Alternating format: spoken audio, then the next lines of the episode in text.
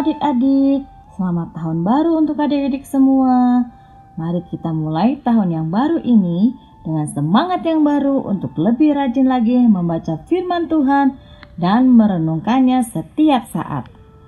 Tema renungan kita hari ini yaitu tentang melayani.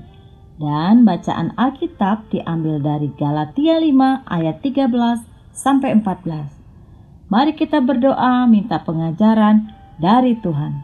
Tuhan Yesus, kami mau membaca Alkitab, sertai dan ajar kami untuk mengerti firman-Mu dan melakukannya dalam hidup kami. Amin. Galatia 5 ayat 13 sampai 14. Saudara-saudara, memang kamu telah dipanggil untuk merdeka, tetapi janganlah kamu mempergunakan kemerdekaan itu sebagai kesempatan untuk kehidupan dalam dosa. Melainkan, layanilah seorang akan yang lain oleh kasih.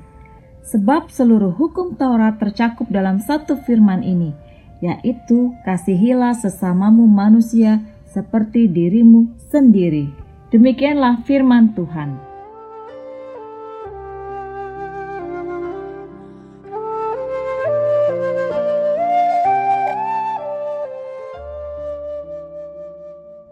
Adik-adik, melalui kitab Galatia ini, kita mendapatkan tiga nasihat dari Tuhan yang harus kita perhatikan, taati, dan kita lakukan dengan setulus hati dan segenap jiwa. Pertama, kita sudah dipanggil oleh Allah untuk merdeka. Kedua, supaya kita jangan mempergunakan Kemerdekaan itu sebagai kesempatan untuk berbuat dosa. Ketiga, agar kita melayani seorang akan yang lain dengan kasih. Dipanggil untuk merdeka artinya Tuhan Yesus sudah memilih kita untuk ditebus dosanya dan merdeka dari perhambaan dosa, dari kejahatan, dan dari keinginan-keinginan duniawi. Jangan mempergunakan kemerdekaan untuk berbuat dosa. Artinya, jangan kita menyalahgunakan pengorbanan Tuhan di kayu salib. Sebaliknya, kita harus mempergunakan kemerdekaan itu untuk rajin berdoa, beribadah, bersyukur, memuji, dan menyembah Tuhan. Melayani seorang akan yang lain dengan kasih adalah sebagai tanda ketaatan kita kepada Tuhan. Karena Tuhan juga sudah melayani kita dengan kasihnya, dengan mati di kayu salib, menebus dosa-dosa manusia. Kita juga harus membagikan kasih itu dengan sesama, mengasihi sesama seperti mengasihi diri kita sendiri. Dengan demikian, kita sudah melaksanakan hukum Taurat Tuhan, yaitu Kasihilah sesamamu manusia seperti dirimu sendiri. Bagaimana caranya mengasihi? Banyak contoh-contoh perbuatan mengasihi.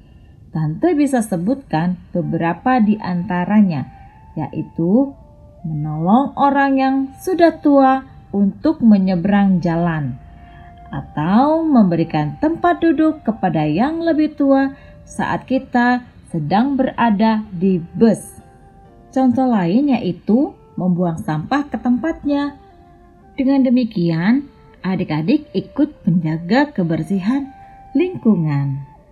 Tindakan yang lain yaitu bisa juga memberikan sumbangan kepada orang-orang miskin, mengumpulkan buku-buku untuk disumbangkan ke perpustakaan, memberi makan orang-orang yang tertimpa bencana, menyumbangkan mainan adik-adik kepada anak-anak dari keluarga miskin, melakukan donor darah, menyumbangkan pakaian bekas layak pakai kepada orang-orang di tempat pengungsian, dan masih banyak perbuatan baik yang lain yang bisa adik-adik lakukan dengan kasih. Sekarang, tugas adik-adik untuk bersedia dan sukacita melakukannya. Mari sama-sama kita katakan, Aku mau melayani dimulai dari hal-hal sederhana yang bisa aku lakukan. Mari kita berdoa.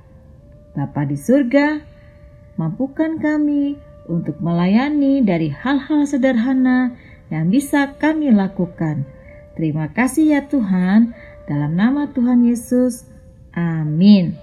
Demikian renungan kita hari ini.